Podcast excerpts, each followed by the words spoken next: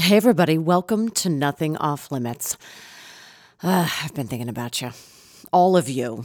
You know, I get those maps that show me where the downloads are happening, and I've got you guys in the US, across the pond in the UK, all across Europe, in Australia, South America. I mean, wherever you've continued to listen to me, thank you. Um, but anyway, you know, I realized that life has been happening and you know some death too unfortunately. Um, i lost my mom back in july so it's been quite the year. Um, but you know you look at the calendar and you go whoa time has also been happening.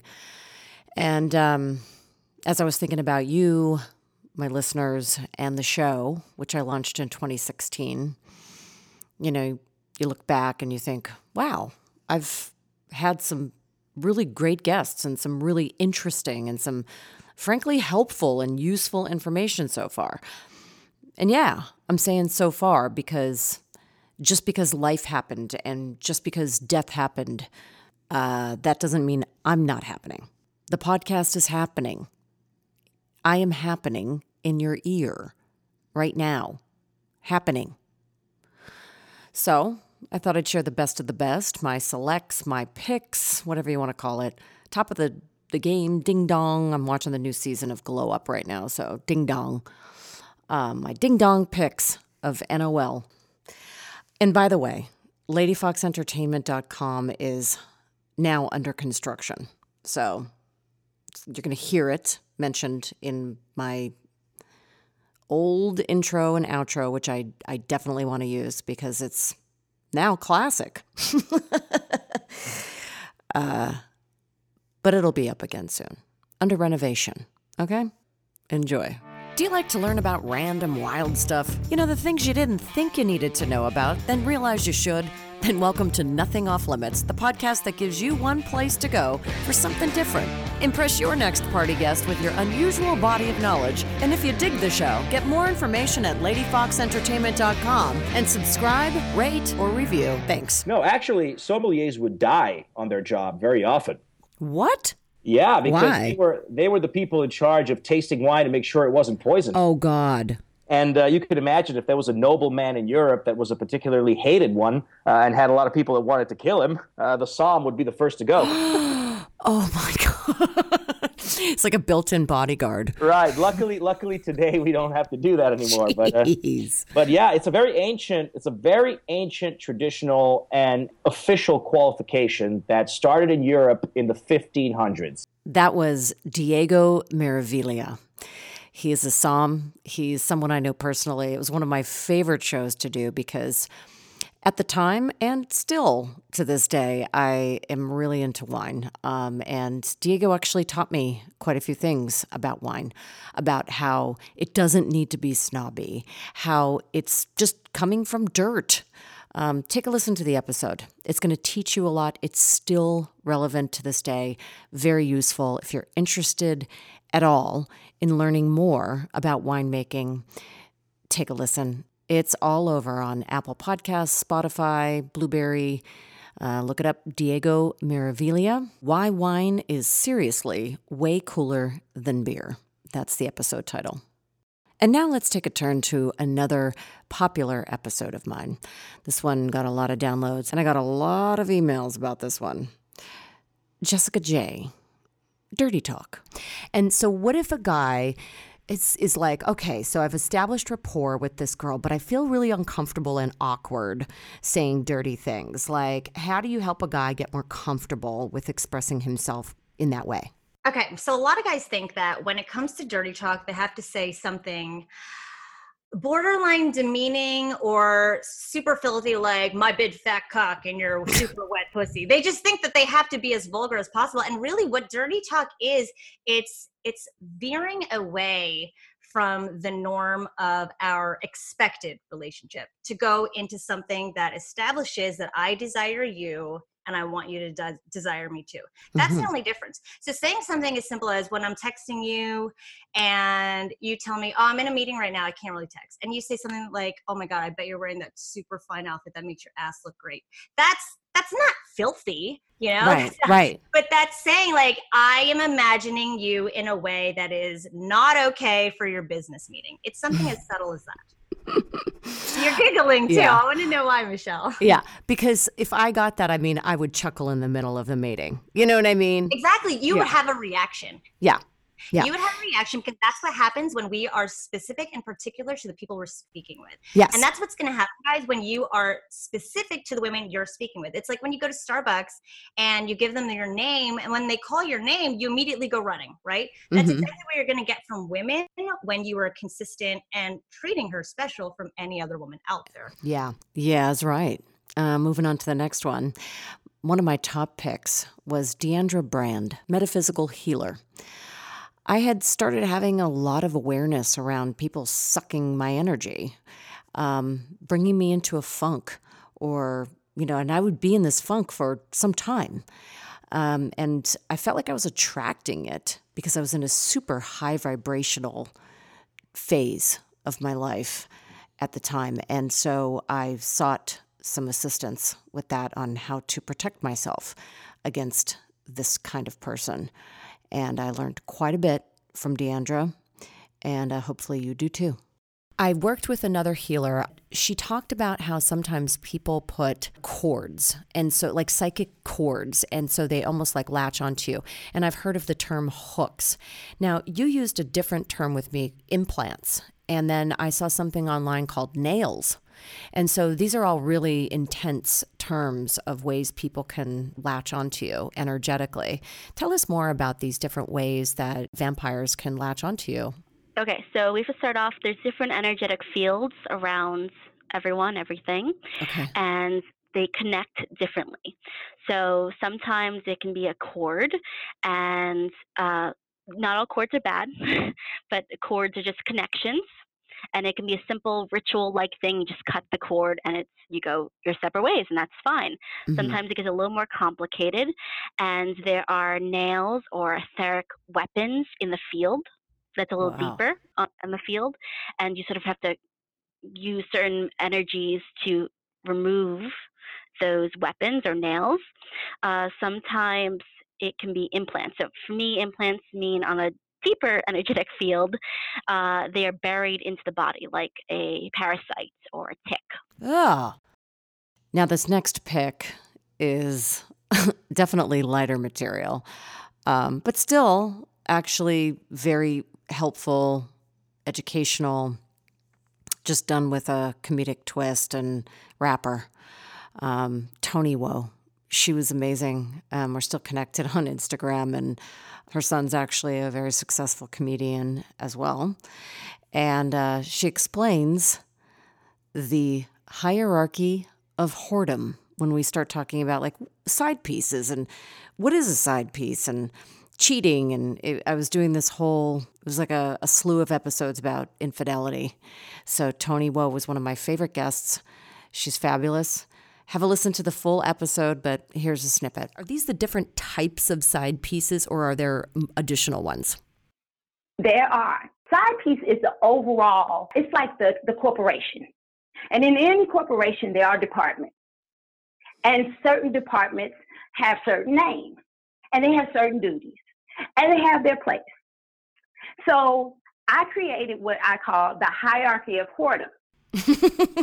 And the hierarchy of whoredom is what, what position you are. If you're a side piece, it's your position within that situationship.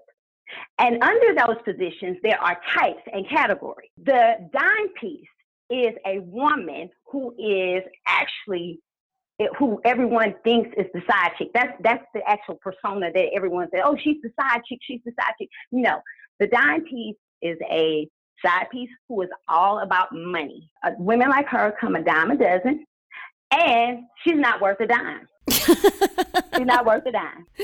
but she's got the title And she is all about that coin. She is so all about that coin. Finally, the cleanup woman. She is usually someone that they know, that they've had, you know, some maybe a friendship or maybe they were in a past relationship. She does not want that guy. She does not want him. They hook up when there's, you know, when he has no one else to turn to, and maybe she wants to pay back her boyfriend or her husband, mm. they'll hook up. But you probably won't ever know about her. You probably won't. But she just comes in to clean up, get everything in order, get his head right so he can go back to doing whatever it was he was doing before. I loved that show. I encourage you to listen to the whole thing because there are more departments within the hierarchy of whoredom that you all should learn about and be aware of. So thank you again, Tony Woe, for coming on my show. Another top pick of mine is Rudy Sarzo. He was the bassist for bands like Whitesnake, Quiet Riot, and Ozzy Osbourne. Here in this snippet, he talks about managers. Check it out. I have been very blessed to have worked with some of the greatest and people that that were, were incredibly fair with me.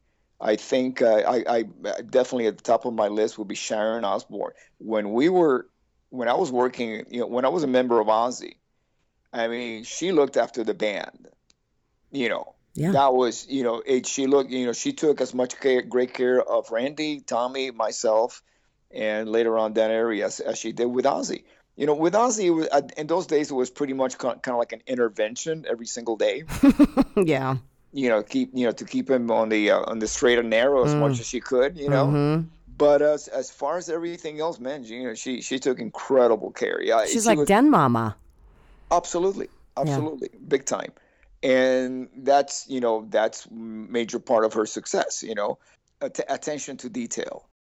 Amazing. Attention to detail. Hmm. How about we talk about narcissism? Without further ado, my cherry pick of all. The best of the best, the finest of the finest, the elusive, yet strangely charming, self proclaimed psychopath. My highest downloaded episodes.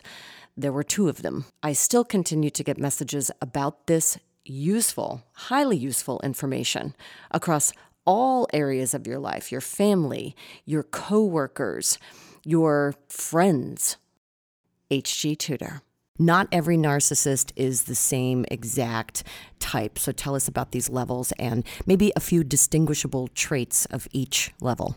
Certainly. In order to enable people to understand what they're dealing with, um, I categorize um, narcissists into three schools. So you have the lesser, the mid range, and the greater. And then you have four cadres, which layer on top of that. Dealing with the schools first. The lesser narcissist is quite easy to spot a rudimentary individual with low cognitive function, tends to use violence uh, in a physical sense in order to exert control, also sexual violence, has a very low threshold on the control of their fury and therefore regularly explodes, often injuring people, damaging property. There are subdivisions within each school, but within essentially the lesser, uh, they tend to have haphazard employment, uh, unless they're an upper lesser, whereby they're reasonably successful. They have a bullying nature. Hmm. they have absolutely no awareness of what they are, they have no insight.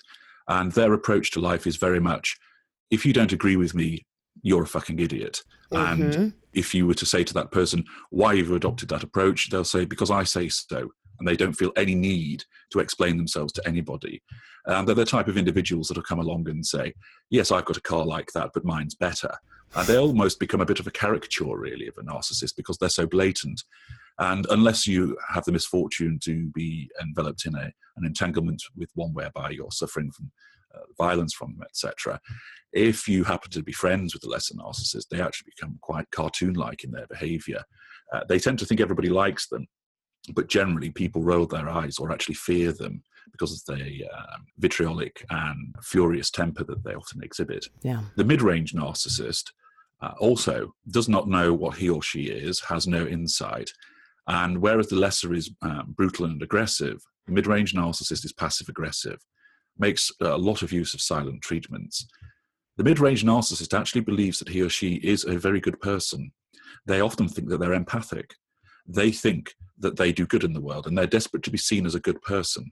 They want to be a pillar of the community, a member of the church, for example.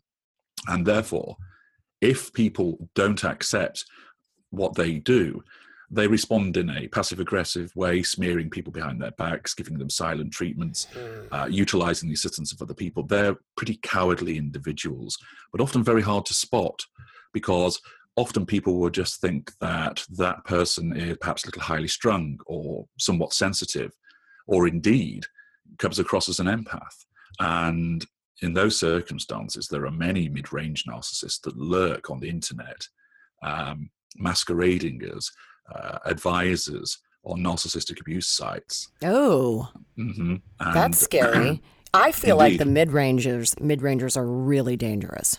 They are dangerous in the sense that although they are not particularly malicious, they're very difficult to spot. And their passive aggressive behavior means that they engage a lot in pity plays. And of course, empathic people want to heal and they want to fix. So they're able to draw victims in very readily and basically have people feel sorry for them. Wow. And uh, ultimately, because they are obsessed with being seen as a good person, and they really do believe that they are, because of course they have a completely different perspective to everybody else, that they see people who don't do as they want as the abuser. and therefore, um, a lesser narcissist will uh, doesn't see anything wrong with what he does. If he punches you in the face, you deserved it. There you are. There's nothing more to say. The mid-range narcissist will recognize that some of his behaviors upsets people, but will never own the consequence of it. Mm, so, for we'll example, blame it on somebody else. that's right. So the mid-range narcissist, having a greater degree of cognitive function, may well say, for example, I know it hurts you when I don't speak to you for a week, but if you didn't nag me, I wouldn't have to have time out. So they recognize it hurts, but they never own it. And they will either blame it on the victim or third parties or some external event, for example. They are quite apt at saying, I don't know what came over me. It must be the demons. and they sometimes like to portray themselves as something of a troubled soul.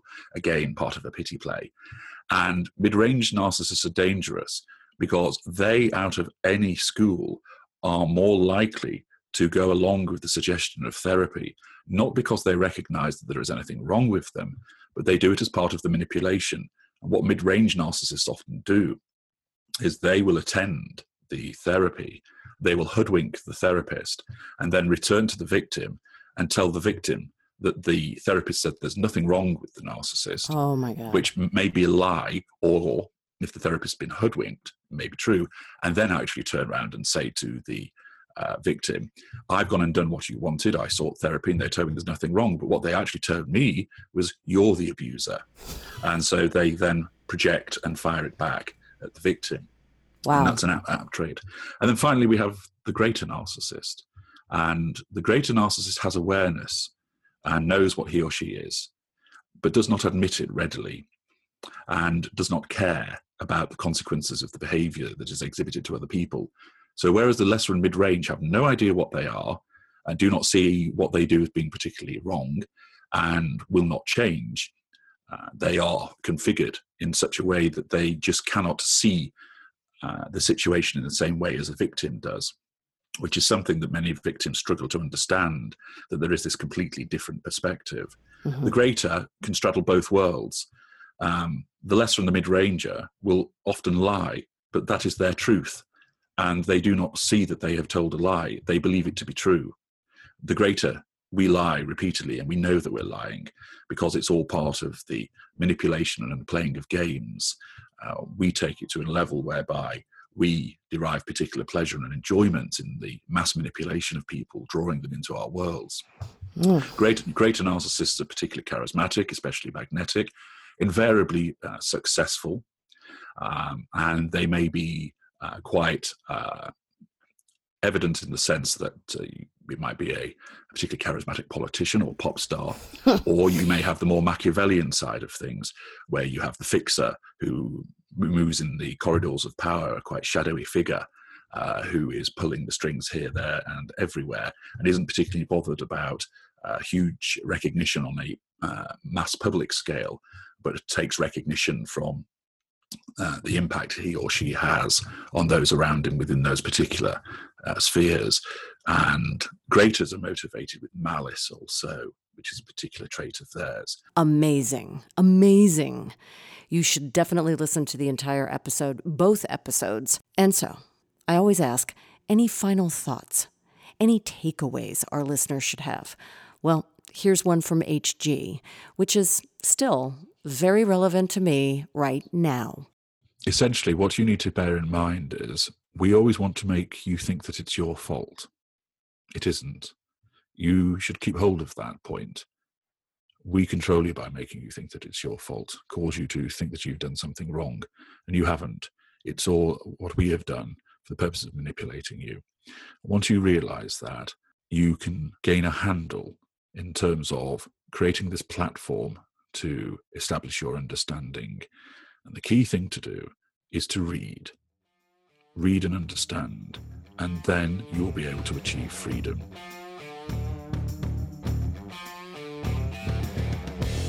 Have a great topic you'd like to hear discussed on an upcoming episode of Nothing Off Limits? Email us at ideas at ladyfoxentertainment.com. In the meantime, please subscribe, rate the show, and go to ladyfoxentertainment.com to sign up for our email list and to check out our resources page. Thanks so much for listening. Talk to you next time.